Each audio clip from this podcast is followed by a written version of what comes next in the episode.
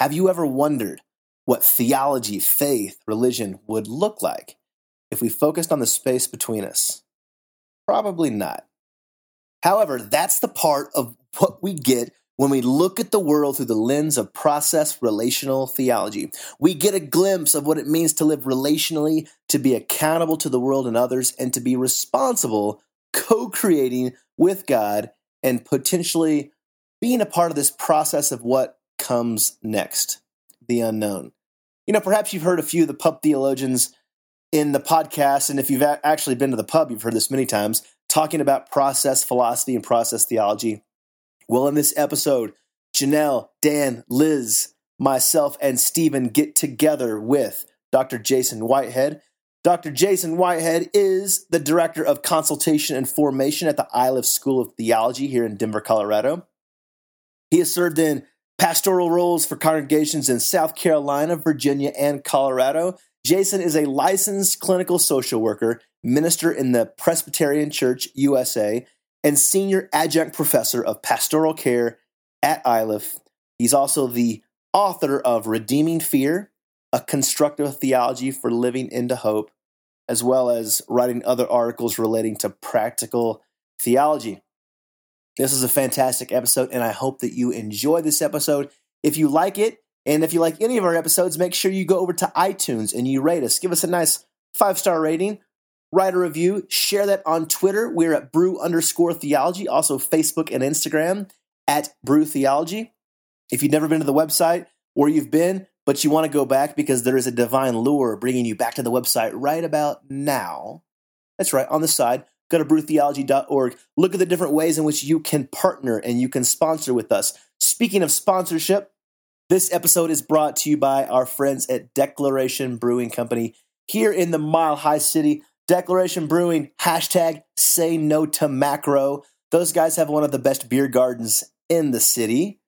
I could sit out there all Sunday afternoon. If you're a parent, it's gated. They've even got changing tables in the bathroom. They've got high chairs. They've got etch and sketches my daughter's uh well the the newborn doesn't really know much yet but caroline my oldest she loves declaration. She's like dad can we go to declaration? Like why? Because i can play outside. My friends can come and it's safe dad and you can walk home after having a few beers. So declaration they uh, they actually have my wife's favorite beer which is the scottish ale and that's what we're drinking tonight on this episode along with their collaboration beer with fate. It's a sour kettle. Starts off a little lemony and then you get all these other fruity tones. Oh, I love a good sour beer. Declaration Brewing Company here in Denver. Speaking of the Mile High City, the capital of craft beer and Declaration, Declaration is one of 12 breweries who are going to be bringing the glorious hops, the maltalicious, brewtastic awesomeness, the nectar of the gods to Theology Beer Camp. That's theologybeercamp.com. If you want to get your tickets, we're bringing Tripp Fuller and Peter Rollins into this city. Declaration is one of the 12 breweries, along with Adelita's Cocina y Cantina, my favorite place to get tacos every single Tuesday night, along with great tamales on Thursday. And Nixon's Coffee is going to bring the Kaladi coffee on Saturday morning because we're not going to be drinking beer at 8 a.m. So, Theology Beer Camp, bringing theology, craft nerdum, beer, cigars at night, some karaoke, potential meditation for the introverts in the house. Uh, it's going to be one of those memories where you look back thinking to yourself, I'm glad I did that. I'm glad I got to participate in an event with some of the best breweries in the nation, like Black Project Beer. We've also got Seed Stock, Wits End, Barrels Beer Company, Grandma's House, Fermaentra, Call to Arms, River North, Chain Reaction. You know, I said Declaration. We've got Boggy Draw. We've got Platt Park. Man, this is going to be great. It's going to be hosted by Brew Theology, bringing in homebrew Christianity's awesome Tripp Fuller and Peter Rollins. Those two go together. They're the greatest odd couple ever. And it's going to be at the venue, Platt Park Church, here in the greatest neighborhood within the greatest city in the US of A. So thanks to Platt Park Church and all of our sponsors and Declaration and many more. Speaking of uh, ways in which you want to give back to the Brew Theology community, you can look online and see the different ways in which you can give. There's a Patreon page as well on the donate button, and we would uh, love that and appreciate that. Thank you for listening.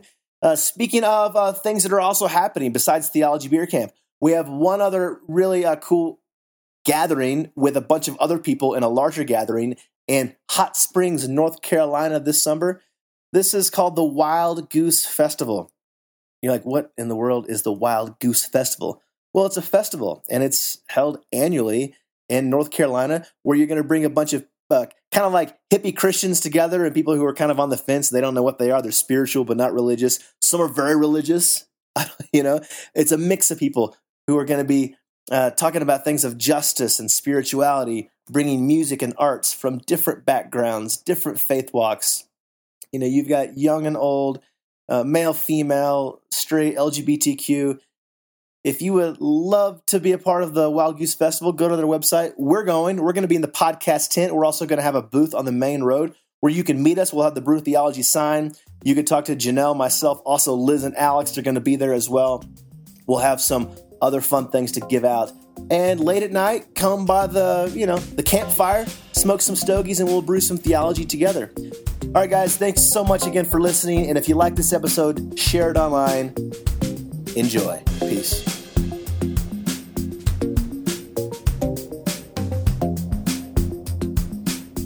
welcome everybody to another Brew Theology podcast. Around the table tonight, we have Liz, Dan, Stephen, Janel, and we are here with Dr. Jason Whitehead to talk about process theology, a little co creating, and uh, theology in process. So last week at the pub, Jason talked to our Denver Brew Theology group and gave a great lecture. Tonight, we're just going to have a conversation based on that lecture.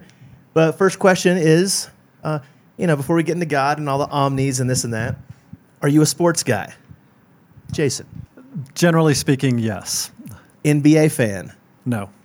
Sorry. If you were an NBA fan, yes. right now the NBA playoffs are happening, and if, if God were in control of all things, uh, would he have a team? Would he have a, a favorite? Would they have to be in the playoffs? That would be the question. Because if it's God, and you know, hey, God can put whoever wherever. Um, if you believe in those omnis, on the back end of that, uh, I'm a Hawks fan. So being originally from Atlanta, Georgia. Dwight so. Howard needs to find a new team. I'm sorry, your team doesn't have it this year. well, but you don't care you about the NBA. So I, I was just really. kind of hoping for some like that we would all maybe pray for the San Antonio Spurs right now because they're actually okay. playing. Why the Spurs? That's God's team. Okay. Yeah. Just God's country or God's team? Texas is always God's country. I could talk about the Dallas Cowboys, but Stephen will crucify me because he wants to talk about process tonight. Amen, Stephen. Amen.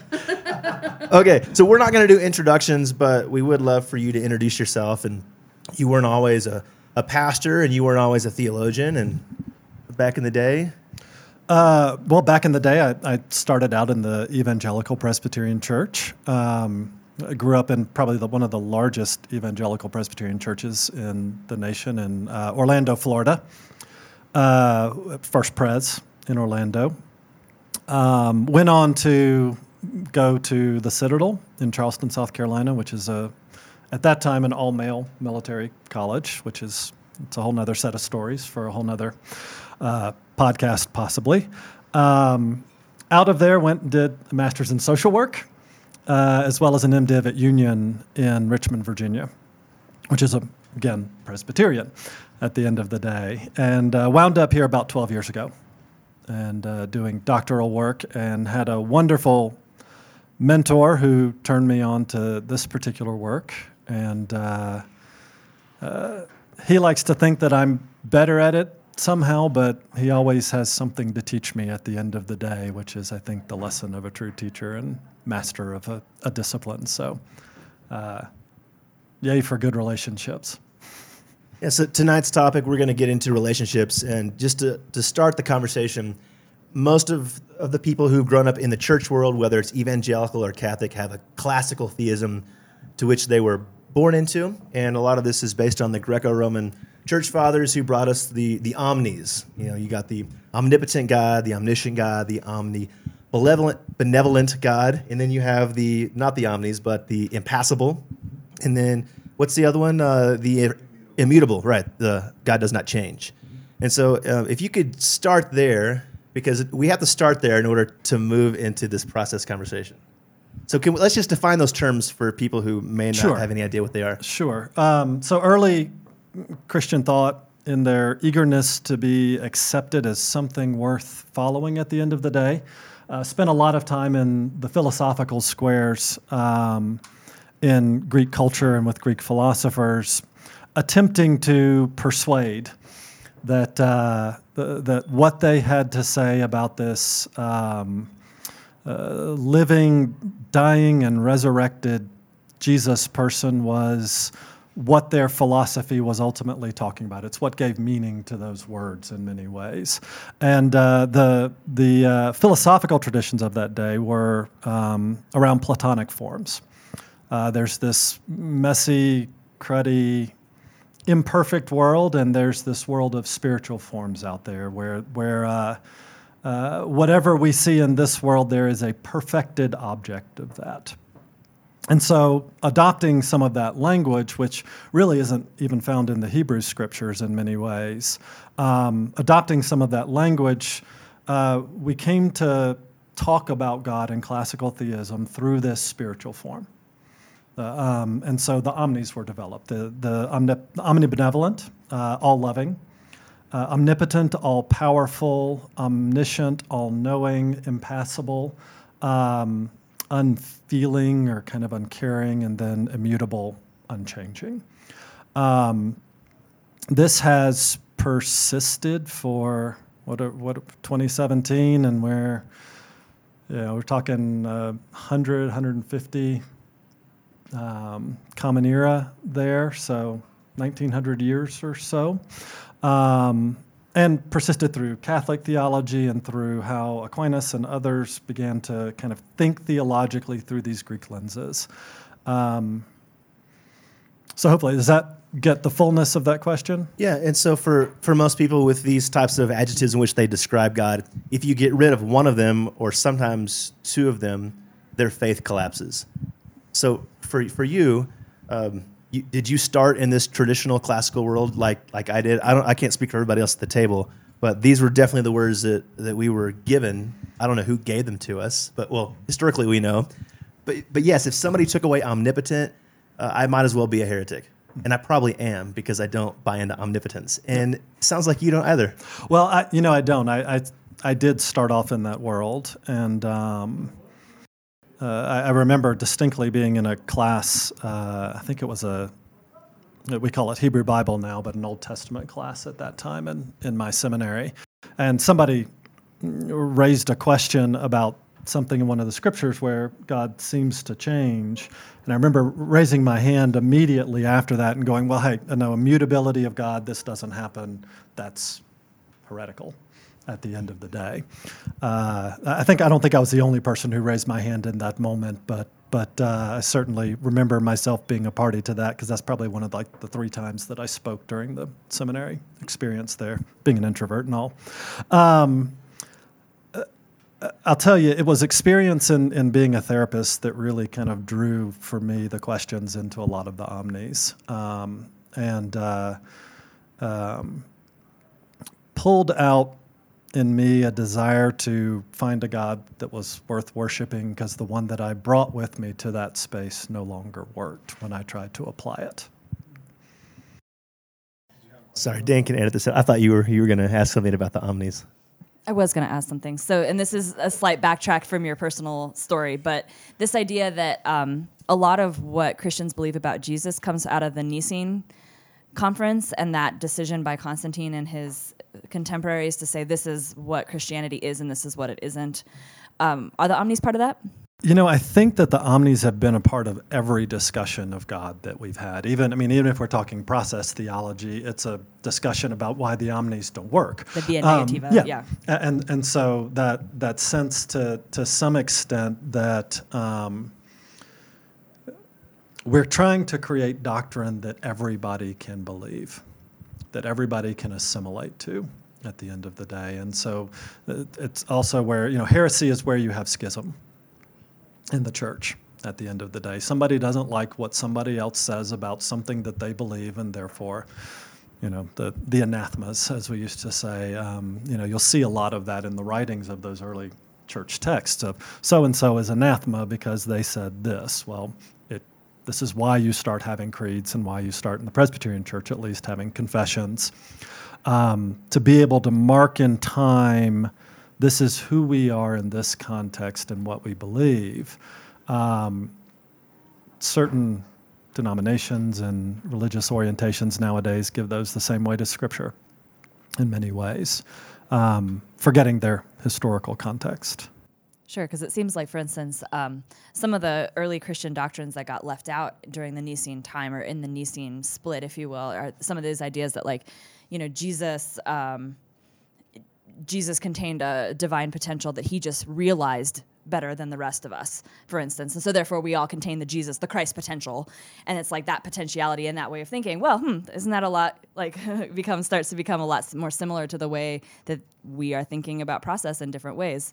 That's so I guess that's my question is did that stuff get left behind in the Nicene conference and because it hasn't been part of the conversation for so long and now we're in a postmodern era and we can bring these things back because we're not being so regulated by those ways of thinking anymore. Uh, and that's a wonderful question that I really don't know the answer to. And that, that's what I'm good at as, as a therapist is saying, I don't know what the hell's going on with that. It's but, perfect. It's perfect. but it's, yeah. it is one of those questions as, uh, as well that um, throughout our history, we've taken a course that tends to marginalize certain views. I mean, that's what every creed and confession does. That's what the Protestant Reformation did, even though we were reforming in some ways. It's an attempt to marginalize some of the Catholic views of that day. Um, and in turn, the Catholic Church marginalizes the Protestants. And so we kill each other for several hundred years just for shits and giggles. You can edit that, hopefully, or you can keep it. Um, but Man likes to keep shit. Okay. um, yeah, and so uh, you know some of those bifurcations, trifurcations, all of that. A lot of the, uh, as I understand it, and I'm not a history person, the Greek Orthodox tradition is a lot more amenable to process kind of understandings than our Roman Catholic brothers and sisters. So for for you specifically, you had talked about having a God worthy of of your specific worship based on your own experiences. And so moving into process thought, process philosophy, process theology, can you just define when you when you started to dabble in this world? Um, what were some of the first introductory thoughts, uh, concepts? Because some people, I mean, I, I think a lot of people who listen to this have never heard of process thought, except for the occasional comments maybe throughout the, the podcasting. But this is the first time we're actually going to go into more depth and an in, introductory level to explain this. So, uh, yeah, for you specifically, it was an experience, and then you got into process philosophy. When would you say, like, at what, what point? In So I, I got into the, began to dabble in a lot of process work uh, probably about three months into my doctoral program.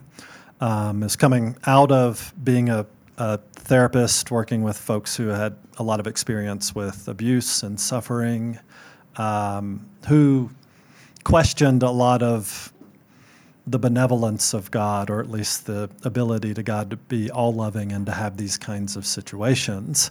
Um, and I was sitting in a class uh, with a mentor um, who's now a colleague of mine. Uh, and he was actually talking to another student who wanted to leave a certain doctrine up to mystery.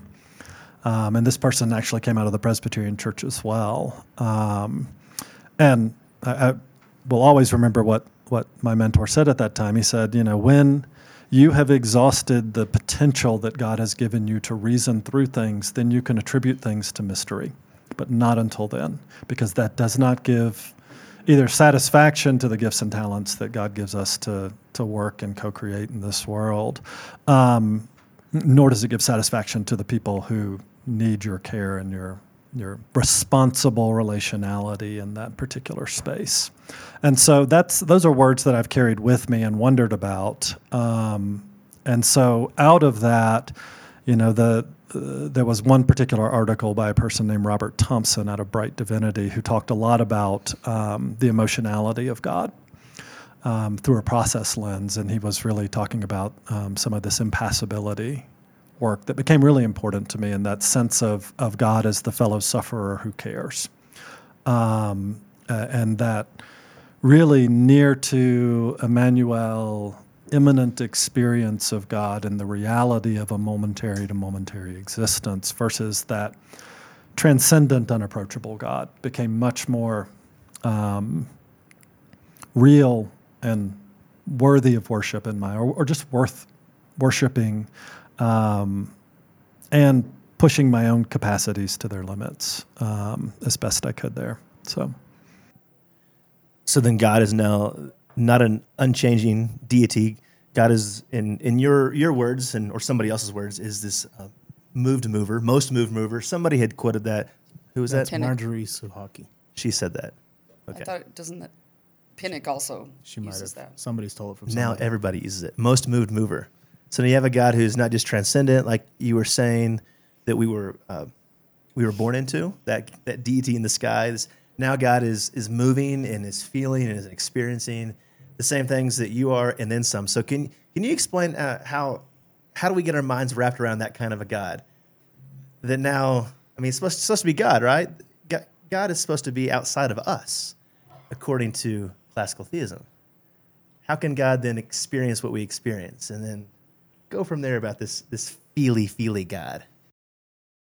Great question. Um, and uh, so this is where I think conceptually sometimes process the process thought becomes really obtuse in how they talk about things versus how they want to help us live into certain things. Um, in the process world, we talk about the dipolarity of God. In the uh, translating into classic language, we would talk about transcendent and immanent natures of God that that ability of God to be um, of this present moment, but of every present moment, not just my present moment, not just your present moment, but the present moment of the totality of reality, which takes something more than what I can handle bandwidth wise. Um, and so, in that immanent presence um, in in process. Uh, and, I'm, and I'm translating here for, for classical. It's primordial, and what's the other one? I, Consequent. con- consequential. Yeah. Um, and so I tend to translate as transcendent and, and, and immanent in, in that way because it's a little easier to speak across languages rather than speak your own sometimes. Um, that, that God being present in that immanent way allows us to remember in some ways that one, that we're not alone. Um, and for God, in many ways, uh, in process thought, we move beyond that sense of omniscience, of, of really God knowing the future, which is what perfect knowledge is about in that classical theistic sense. It's perfect past, present, and, and future knowledge.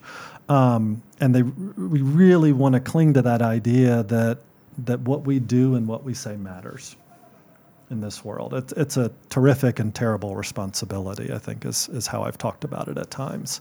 Um, but that what we, the decisions we make, the choices that we have, the experiences that we bring into a space, the way that we uh, act out of habit or act out of creativity, um, uh, allows us a little bit of, of cat work there. That's perfectly fine. I'm, I'm having a hard time not laughing, but um, so we'll have to edit. so it's a God that takes in the experience of the world. And, and in essence, takes in all the experiences of the world in each present moment. And, and rather than act as some kind of um, coercive clockmaker or you know someone who knows what you're already going to do and is just amused by the fact that you think you have a choice in some particular opportunity god takes in the context of that situation. Um, and and the way that i tend to to kind of think about it is is kind of how our our vision narrows and expands um, around a particular experience um, if we're reminded of something, we recall particular memories. We uh, may have particular emotions that are associated with something, um, but those past experiences don't predict the choice that we'll make. And and so out of that opportunity, this is where that idea of co-creation comes with from is that sense that the God with us in that moment offers us not only the the the possibility of a breadth of experience and information, but also the possibility to create something new in that space that is created just for that moment. Um, and that becomes a part of God's experience of the world those emotions, those opportunities, those possibilities. Um, and out of that, the next set of possibilities are created. So then, in the Christian tradition with the scriptures, it, it says, I, I think it's in maybe in Hebrews where Jesus is the same yesterday, today, and forever. And then in the Christian tradition, also you have the Trinity, which we won't get into that. But then there is that moment of Christians typically would say that Jesus is God. So then you, they would say, well, then God doesn't change. But in this case, God is changing and is always changing. Yes, no? Yes and no, I think, for most process folks. So, what would be the part where God's not changing? Um, God is not changing. Uh, for me, the way that I tend to interpret that is God is not changing in how God continues to be present to us and present to all the world in its creative and co creative moments in the present.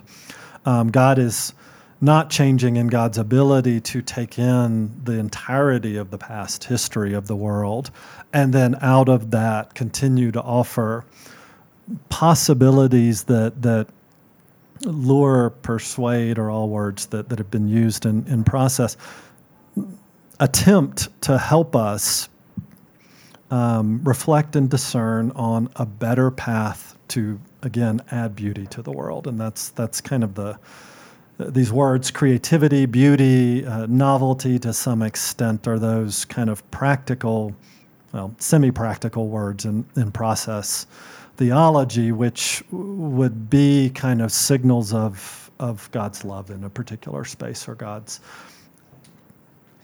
potential reaching actuality in space.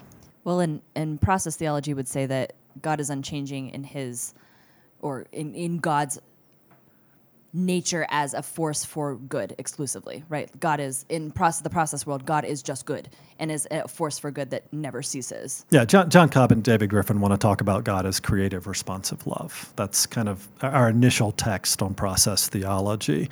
That's how they describe God. Um, the ability to respond in, in that present moment and out of that response create um, new loving possibilities. That doesn't mean every decision is going to be wonderful because every past experience that gets us into a place can be pretty crappy at the end of the day. And our best possible choice can still feel really crappy sometimes. Um, but that comes out of that accumulated history. And it also comes out of what we have, uh, what we are accountable to in our past, as well as our cultures, our systems of oppression, justice, injustice, those kinds of things that create limits to possibilities in our own worlds.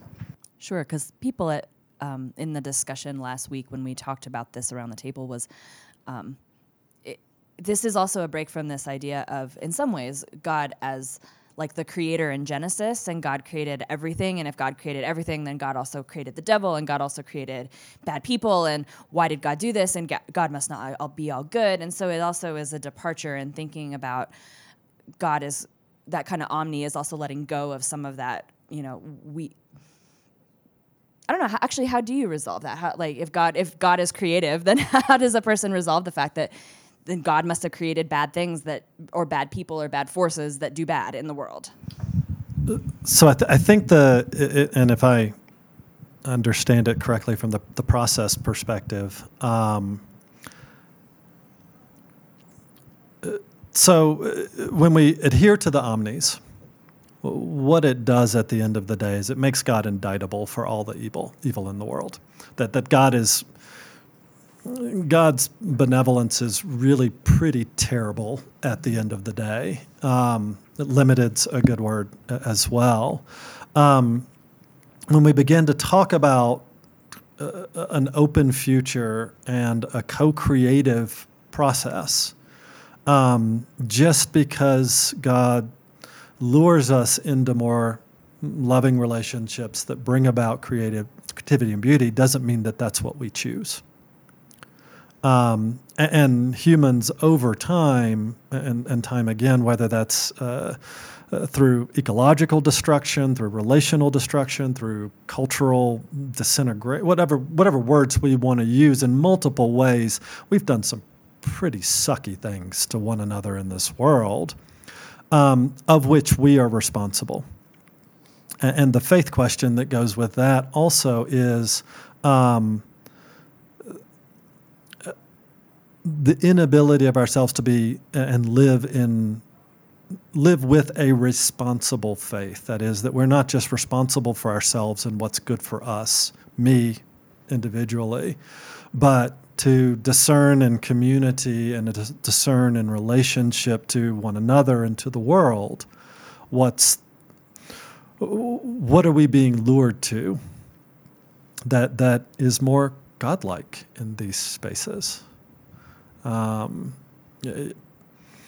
process thoughts can be a little depressing at times if you take that responsibility side super seriously, which we need to take it seriously, but at the same time. I think what's sometimes hard in that, um, in certain Christian traditions, is there's so much emphasis on the personal walk with God and that personal response, where we might claim some responsibility there if we're not praying it away, say in sanctification or something. Um, but we lose the sense of community and of systemic issues and of responsibility to the greater world. And how do we um, how do we reawaken that reality that that we need to be doing more of like what we're doing here in brew theology where we're we're saying that i'm going to go beyond just my responsibility but i'm going to be responsible for the world around me too So I have a saying that I share with my students is that, um, you know, I, I'm okay with you believing what you need to believe that makes your life meaningful and more loving. Um, but it can't just be for you. That, that is, it can't just be good for you. It can't just be more loving for you. It has to be equally as good for the people around you and the world around you. Otherwise, you and I are going to have some doctrinal theology problems that we're going to have to work out at the end of the day. Um, one of the artifacts of, of American Christianity in particular is its uh, adherence to what we would call neoliberal ideologies, of which one is kind of this radical individualism and this, this sense that I can do all things in and of myself, and so my faith is mine. Um, you know, the, it's the bootstrap mentality in many ways, but it, it what what's being proven through psych literature nowadays is that what that has caused is um, a severe crisis of social isolate, social isolation in this world that has similar physical impacts to smoking every day for your life, heart disease. Um, uh, all sorts of depressive issues, not just psychological, but physiological issues as well. Our separation and our individual individuality from one another is killing us. And wow and so churches that preach this piss me off at the end of the day because it's not just about your faith or your walk with, with God because God didn't come here for you. Sorry. i've been told that that's why he came many times Well, uh, and, and, and God can be fickle in that way sometimes, but or at least we can be fickle about God in that way. Um, your faith and your practices and your theology do need to be life giving for you and life giving for the world around you. Um, that I think is a more authentic witness to um, the scriptures that we hold true and the theological heritage that I think is intended in those communities of God where they gathered around a table and shared a meal and remembered and reminded each other that they loved one another. So one of the questions or one of the comments that I had when, when we were discussing this topic uh, last week was, you know, some people were disturbed uh, by the the way you presented this radical responsibility because our uh, the choices that we make in every moment do matter, um, not just for us, but for also, you know, I'm trying to use not Whiteheadian language, but other people. and uh, That, that can be Whiteheadian language too. other people. And I guess what do you say to that? I know I know you already mentioned that it can be depressing sometimes, but I, on one level I understand what you say that you know you every every step that you take does make a difference, but on the other hand, in the in the cosmic scope, it, it doesn't. Um, what do you think process or your interpretation of process? What do you think? Uh, what do you have to say about that? You know, I, I would say um, at the end of the day, every step does matter, especially every uncritical step that we take. And, and by uncritical, I mean um, doing things out of habit because we're afraid of trying something new. Um, uh, you know, m- not my father, but you know, a parent got angry with me, and so I, I in the same situation with my child, I, I think I have to be angry. Well, no, there, there are better possibilities there. What you're doing is acting on an uncritical belief or an uncritical assumption about how the world should work because it feels safe to you. Faith is not meant to be safe. Never meant to be f- safe. I mean, it wasn't safe for those folks before Constantine. It wasn't safe for many of them after Constantine.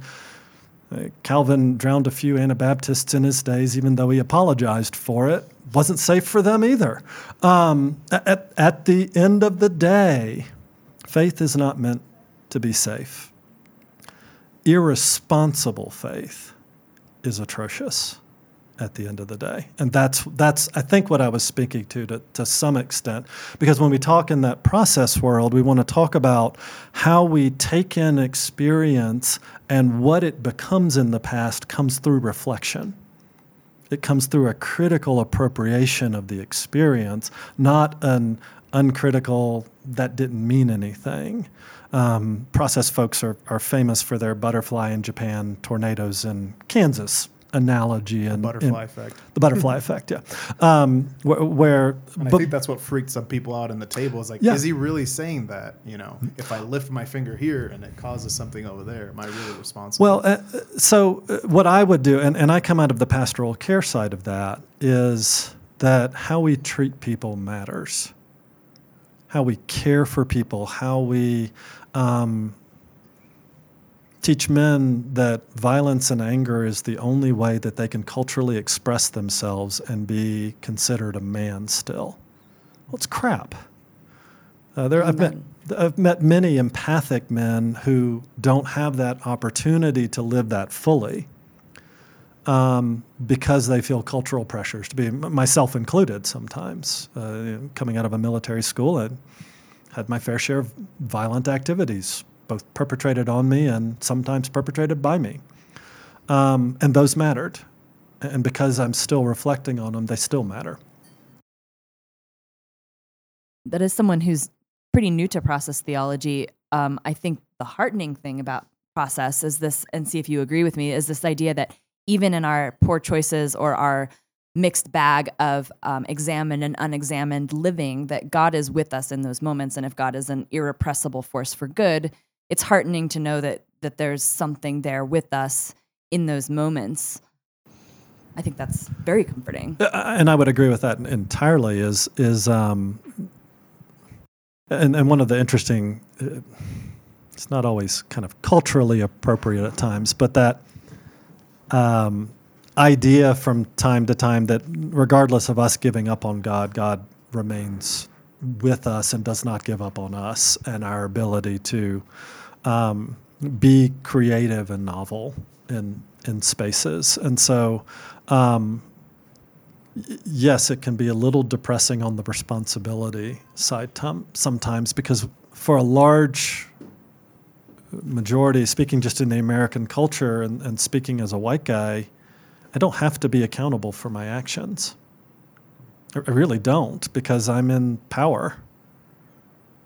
But the way that I'm accountable for my actions matters to the female colleagues that I work with, and matters to my two daughters, and matters to my wife, and matters to the other women that I work with, or matters to persons of color that I work with. Um, and so yeah, it's a radical call to really live a faith of relationality. And, and, and really, the it's not process theology. It's process relational theology. It, it's a hyphenated name. And it was the 70s. That's when that was started. But that idea that relationality is a part of that and part of everything. I was uh, thinking about, I mean, for myself, when I started getting into process thinking, that weight that we've been talking about really sat heavy on me. And, and I was thinking of, still does for Dan. Uh, yeah. Um, but I, I wonder as a, as a counselor, what, what ways you could offer people to work through some of those things because certainly if the, the weight of the negative, the times that I'm yelling at my daughter in frustration, those are the ones that ring with me for days on end. But I'm quick to forget the moments when I offered um, an apology or asked her for forgiveness of me, and uh, and and those are also equally moving in the world creating new possibilities of, of relationship between us, instilling in her um, positive uh, characteristics and, and, traits that I would love to see her move into the world with and, and reinforce in myself those, those traits as well. So, as a counselor, are there ways that you have to kind of encourage us that feel that weight of our own decisions to then move forward into also recognizing the positive ways that we're responding in the world? Um, as someone who remembers the same kinds of experiences with his own daughters from from time to time, um, you know, just even hearing you you talk about that helps me feel a little bit better about my context. That that I'm not the only one who's uh, constantly cajoling a nine year old to get her doggone hairbrush so we can get out of the house. Um, but that that idea for me, even that I remember those times is the lure to a different possibility. If I can critically think about those memories as something that that did not put more love into the world, but that out of that experience, I might be able to grow into being patient for 10 more seconds the next time. That's still, that's possibility, that's creativity. You're not stuck. You're not always going to yell. Hopefully, I'm not always going to yell either. Um, and so we find new ways. You find ways of going around what was the resistance to that, and, and find a new way to connect relation in relational ways that draw people into their own creativity. You know, the the the youngest daughter of ours is very competitive. So if we can make anything a game, or anything a competition, even if it's a competition against the clock, she's ready before anybody else in the house. If we just tell her to get ready, she won't do anything. And, and it took us almost a, like a year to figure that out. Is that if, if we would just be creative enough to figure out the game, she would play it. Likewise, for those, and coming out of a counseling background myself, one of the difficulties of um, classical theologies um, is that it's hard to see yourself as changing.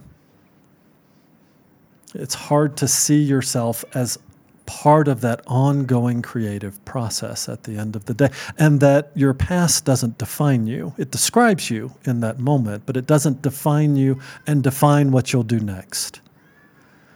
And and you don't have to do what's next alone. I mean, even counseling is a relationship with another person to figure out creative possibilities for the next steps in your life. That's not process work in a nutshell. I don't know what is. Because we all get trapped in certain habits or ideas or experiences of ourselves, and we only think that way.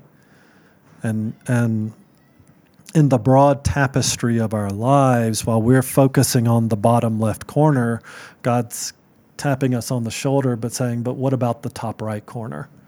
And just glance. You don't have to stare at it all night. Just glance at it and tell me how that renegotiates what this experience means in the bottom left. And even that's just a bridge to possibility for me. Well, and it seems like there's there must be a, at least in the interpretation that seems the ready interpretation that I have of it too. There seems to be a, a strong place in there for extending that um, that gracious re- relationality to oneself and that that's a pretty radical act as well you know to be critical but not to be like critical in in a punitive way. And in some ways i was thinking about you know if you worship a, a, a god that's ready to punish you for any misstep that uh, you know that affects the way that you treat other people and that af- potentially or and the way that you treat yourself. But if you worship a god who is who stays with you in the midst of choices and difficult choices and taking responsibility and being gracious and being forgiving, then why not extend that back to yourself? Yeah. yeah, there's a large body of literature on self-compassion and its its effects on us and, and our ability to be creative in in spaces, and and I think that's a, a vital part of understanding how through empathy to be connected to the people around us. Um, you know. It, uh, I don't know where to go with this, but it's it's kind of that why hope for grace when you can experience it through self compassion and through uh, whether that's you know, and I've done it to my daughters plenty of times. You know what? I'm really sorry that I got angry. I was wrong, and and I shouldn't have done that. And you know, here's what I hope we can do next time. And I'll I may forget, but hey, I'm going to do my best because I'm trying to figure this out, like you're trying to figure out how to be nine. Um, and being able to admit that for me helps me not hold on quite so tightly to those missteps. Okay, so while I appreciate process specifically due to this theodicy dilemma, the problem of evil, and have gone through that with friends who have battled with cancer and passed away, two different friends. And so uh, that's understandable. That makes sense. Now, for other people, it might make sense, but then at the same time, you hear, and I've heard pastors say this that, well, God is in control. Well, God is in charge. Well, God has a plan. And those are comforting words, and we've all heard them probably one point or another, if not many times in our lives. Uh, so, specifically, speak to the divine lure versus God is in control. Because I think um, a lot of people get hung up on, on that specific verbiage and that mentality of who they want God to be, but yet practically who they know God probably isn't. I hate to assume this for people, but I. Yeah, I'm well, it's just such a small experience. question to have to deal with at the end of the day. Um, that's some theodicy. I only taught ten weeks on this a couple of years back. Um, so, well, what and what you're going back to to some extent is going back to the omni argument. If God is in control, God is all powerful, um, and, and, that that's or at least Plan B. Like people, even if if they've let's say they still use the word omnipotent, but they say, well, God has limited God's self. And so people will use that, that language even for Christ. Well, God limited God's self in Christ. It gives people a sense of, well, God still has control, but in this scenario, I have control. They're, like they want, they want to do the synergistic thing, but they also want to hold on to that powerful God. Well, I mean, as, as human beings, we all have control issues from from time to time. Um, Speak for and, yourself. Well, um, and it's uh, you know it's a really so I get it. I do at the end of the day. It can be tremendously comforting um, to believe that we as human beings are neither capable nor culpable for the evil acts that are perpetrated in this world. Um, that that it's it's wonderful to think. I mean, a weight's lifted if I'm not responsible for all of these things, if, if I have no control over it, and it's part of God's plan, then I can pray for you. I don't have to relate to you. I don't have to help alleviate your suffering. I don't have to do anything. I don't have to respond other than prayer because that's what God hears in those. But, but if God's in control anyway, God could care less about your prayers, honestly because God already knows what's going to happen next, and whatever the hell you say doesn't matter. We're going to talk about um, prayer in a second. Okay, so but yeah, let's we'll remember to go back there. um, but that that that idea for me, at the end of the day, um, is that part of this is we've been gifted this relational world, and that's not just human to human relationships. That's relationships to everything plants, animals, um, dirt, rocks, ecosystems, political systems, cultural systems, um, all of those places, we have been evolved into this world um, through what we would call that sense of lure. And, the idea of lure is that, and, and we had a great conversation with this after the, the, the meeting last week about this idea of, of initial aim versus the possibility of initial aims. That, that there are great possibilities rather than only one good one, which speaks to perfection. And, and Kyle and Stephen were a part of that conversation, and I really appreciated that because it helped me rethink some of this, these things. Is that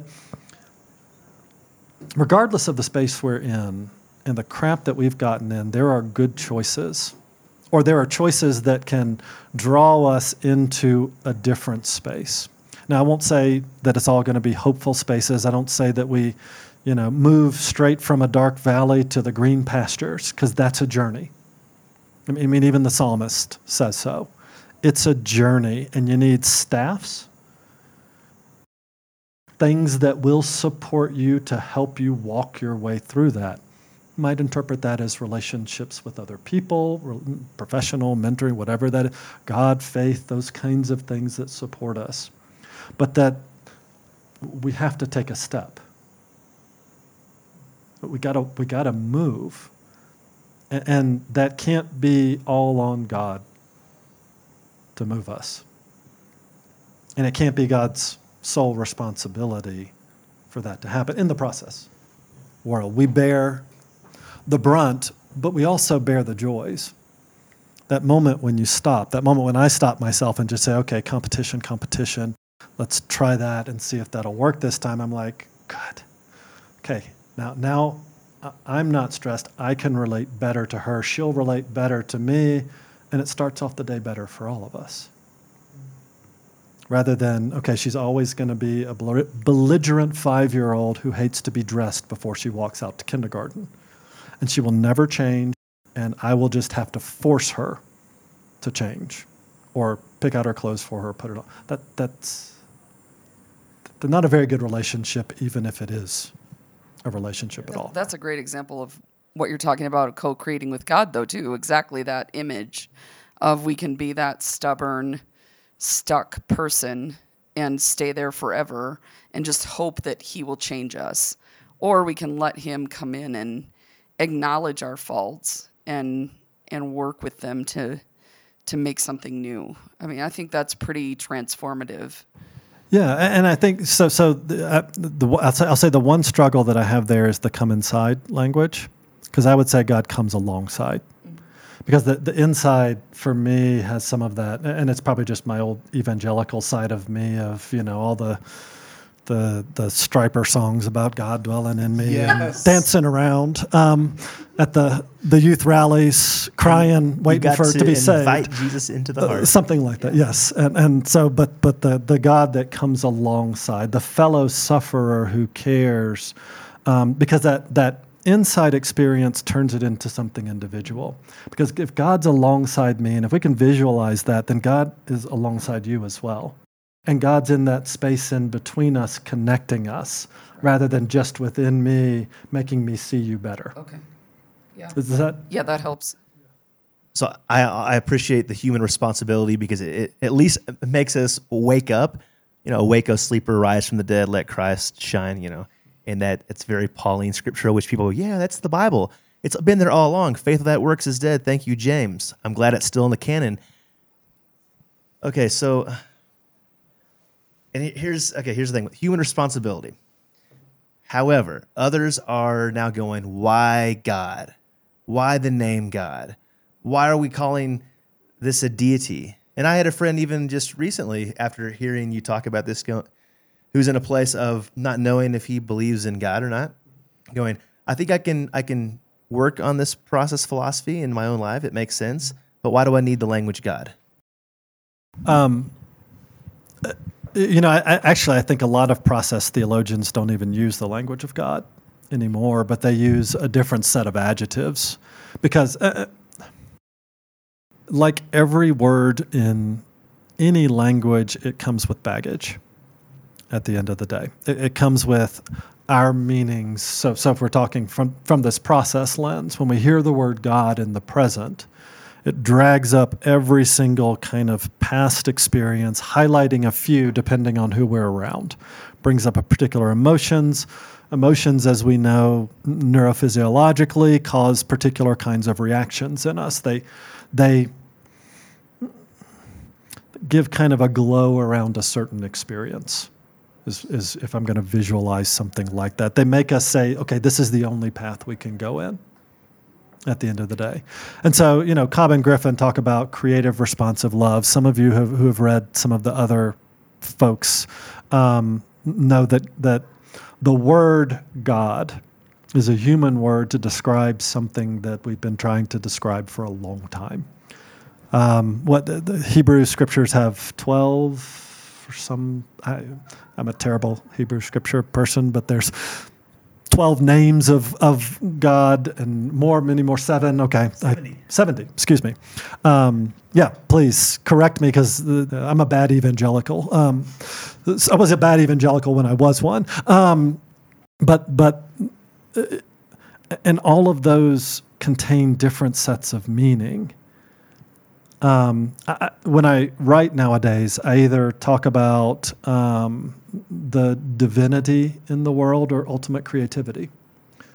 This this idea of, of that there's something that, that is out there luring us into a greater creativity together, rather than using the word God, because I I write in places where a lot of univer- Unitarians walk and Universalists walk, and so I want that. I don't want God language to trip somebody up from being a better person in the short term. We can talk about how they got there another time. Yeah, no, this this is helpful, and I know that about probably a year ago when um, Liz and I were talking more. If I if I can say this on the podcast, I haven't even asked your permission. Is this okay? What's he going to say right now? I think this will be okay. You can cut it out. Yeah. So Liz used the language uh, universal compassion as somebody who's not a Christian, who's a Buddhist, who's also an atheist, um, and how I first thought that's that's different language. I'm not used to that. Uh, but now having made sense of open and relational uh, process philosophy now into my theology, I can say, well, Liz and I probably have more similar beliefs than a lot of people from my evangelical background. So going back to the language of God, do we t- do we tell our what do you think? Uh, I'm like pastor counselor right now. what do you think? I'm in therapy. Can, can we just can we get rid of God? Um,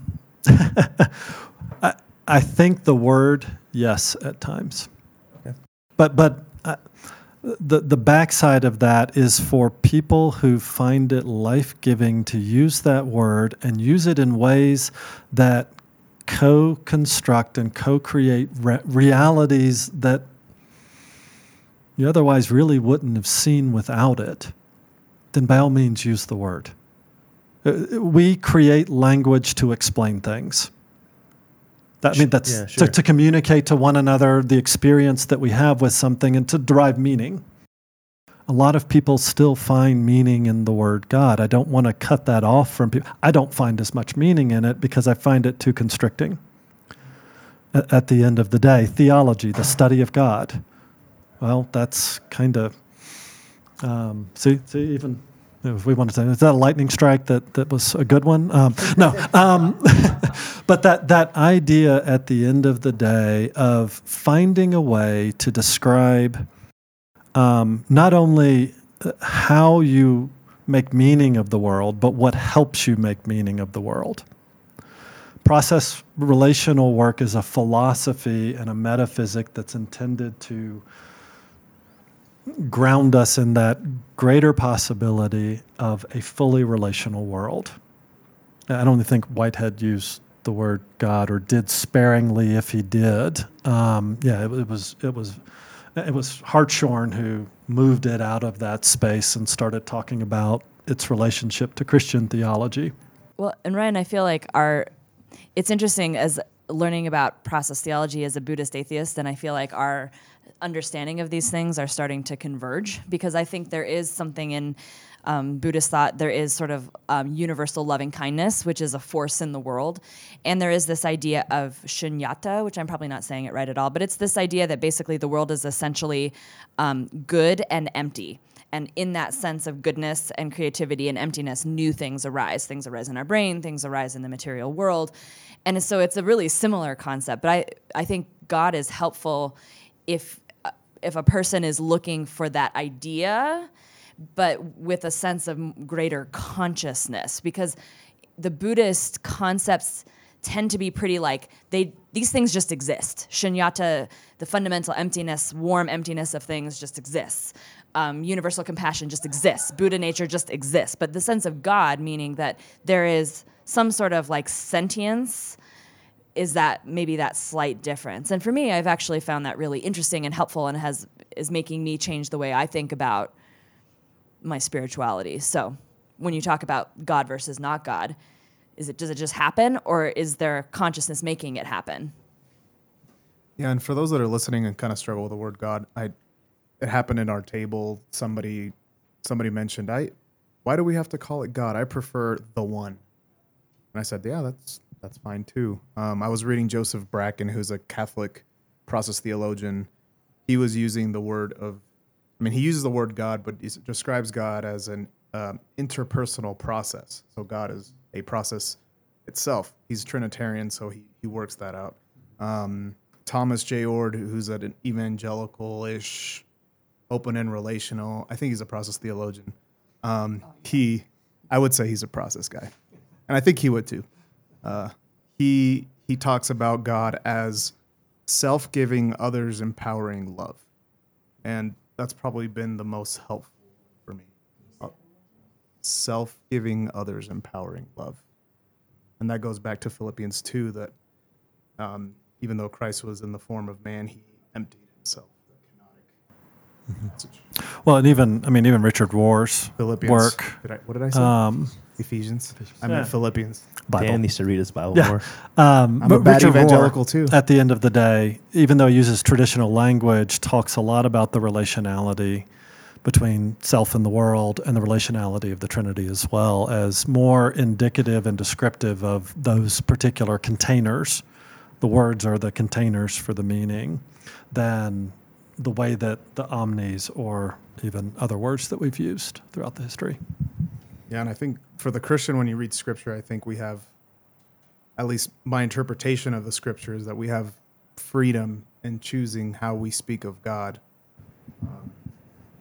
Yeah, That's great. And, and I think too, just even having a child, and uh, I would love for for you you dads as well uh, who have children, because you, I think both of you, Stephen and Jason, you're you have children that are older than mine.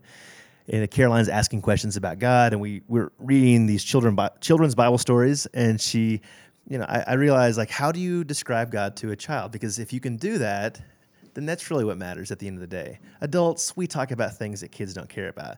And then when you get older, then you, you, go back to your childlike self. We all know this. So, I mean, I, and I use language, I use very concrete words. I say, oh, God's like the tree, gives you shade, even though we know God's not the tree. Um, and then, well, uh, if you're a panentheist or pantheist, maybe God is a tree. And then, uh, That- that'd be pantheist. So God is God is within the tree somehow. Yeah. and, and then you know, well, God's like the sun gives you light, and so you are to shine God's light. And when we pray, I mean, e- even it all it all applies with praying. And how do you tell how do you tell your kids like, hey, we're talking to this God, and now we're going to live out this way of this rabbi who's in relationship with this God two thousand years ago, but it still applies to today. Because this this is confusing for adults, but for kids, kids are they they're developmentally they're in a different place. So you have a nine year old and you have a seven or No, five and two. five and two, and I have a four, yeah, and a and a one, not even Why, one. why do you tell them? Why don't you ask them? Because they ask us questions. Isn't the whole point to ask them questions so Ask- that you don't have to answer? It's a very functional answer. Very utilitarian. For, for me, I mean, I, I, that's I'm amazed at the way because we don't in my family we don't pray before meals. God language is not something that's a part of a regular ritual in our household. So God language shows up because it shows up in culture, it shows up in relationships that we have with other people that have that um, religious context in their life. Uh, so it's interesting the way that that our five year old more than our two year old answers those kind of questions, and it's really helpful to think about that because of the baggage that I've had growing up in those contexts where God was not a helpful force in. Um, so the first thing I was going to say uh, is relative to that idea of how many of our faiths get stuck in concrete places. Um, that we never grow out of the developmental stage that we begin in because we don't, in our particular traditions nowadays, have language of process or progress or something that moves us from that, you know, using traditional language, that moment of justification when we realize that God is for us. Great. Now I don't have to do crap anymore, except for chew my chips more carefully. Um, but that that idea, in some ways, of um, we have not built within our meaning systems, particularly in the Christian tradition, for the most part, um, built in for the fact that people grow and grow up. We expect the Bible story, stories when we were kids to work when we are adults. And the problem is the, the, the world gets more complex as we have more experience, as we meet more people, as we relate more, and we have to move in those spaces um, with a different set of meanings intact. And so, um, my wife and I, we, we do pray before meals because our kids like to they like the Johnny Appleseed song. They love to sing it. They, I think they just like to scream at the top of their lungs before we eat. Um, but we often talk with them about the idea that um, God is better shown than described. And, and that's that idea of how we treat one another reveals more about God than any words we could develop. How we relate to one another, how we are present to one another. And the, the idea from Robert Mesle, which uh, I think you alluded to without actually, about relational power. And really that, that last point of affecting others having first been affected by them. You're asking me a question. Tell me where the question comes from so that I know who you are in this moment. And out of that, I can respond. If I'm just describing God to you, I'm being coercive. I'm not listening to, may not even be the need to understand who God is. Just, are you listening? At the end of the day, do you care?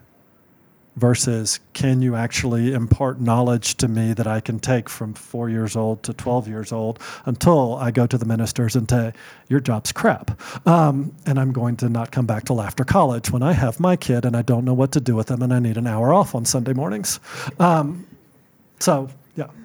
Is, does part of this develop out of um, so many of us come from traditions where we got saved very young, like sometimes as young as four or five, sometimes 10.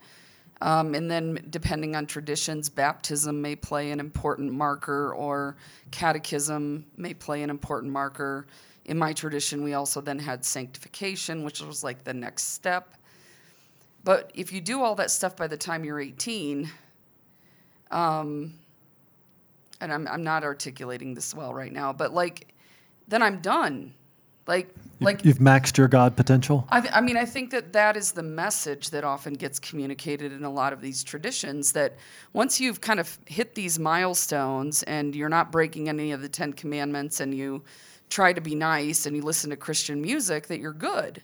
Like there isn't anything more for me to develop, right? Because I did it all, and I, so I think that I've noticed with, especially with some of my friends that have really struggled with my transition away from that. Like trying to help them even see beyond that is really difficult. How do we help those people that that we love and care about that have awesome intentions and care about us and are worried about us? How do we help them know that we're okay and that this development that we're going through is not a development away from God, but a development into God. Or I don't know if that makes sense. No, I mean, I, I, I think it does. I mean, in many ways, uh, if I'm hearing you correctly, it's it's the um, it's the question of how do you negotiate different ways of seeing the world with people that you care about. I mean, that's a, that's a very basic way of describing a Yeah. obviously really big experience of, of yours. So I don't want to take anything No, away from that that's- if, if that's fair. Yeah. And so, uh, in my mind, it, well, one, it's not generally done on Facebook. Um, yeah, hey, mom, dad, process theologian now. I'll talk to you when you're persuaded to come my way. Um, when, when you're present to God and you can feel the lure to call me, let me know. Um, but but more to the, the the sense of I mean, process work is ultimately built on relationality, on how we um, see ourselves in a particular moment in context. How do we understand our presence? How do we understand what we bring with us? But in seeing ourselves, how do we see another? That, that is, what are they bringing with them as well? Right. What are they? It, it, my guess is usually miscommunications about faith have less to do with faith at the end of the day and more to do with this is something that's been important to me for a long time. This is something that's given me comfort and care and love and and helped me live and I want that for you. Mm-hmm. And so you have to do it my way Yeah, to get it the goes same both ways. Right. And so how we communicate that to another person matters. Yeah. It, it's not that, okay, well, you know, my theology is better because it's only 80 years old from a philosophical system and yours is ancient, you know, go away, grandpa theology.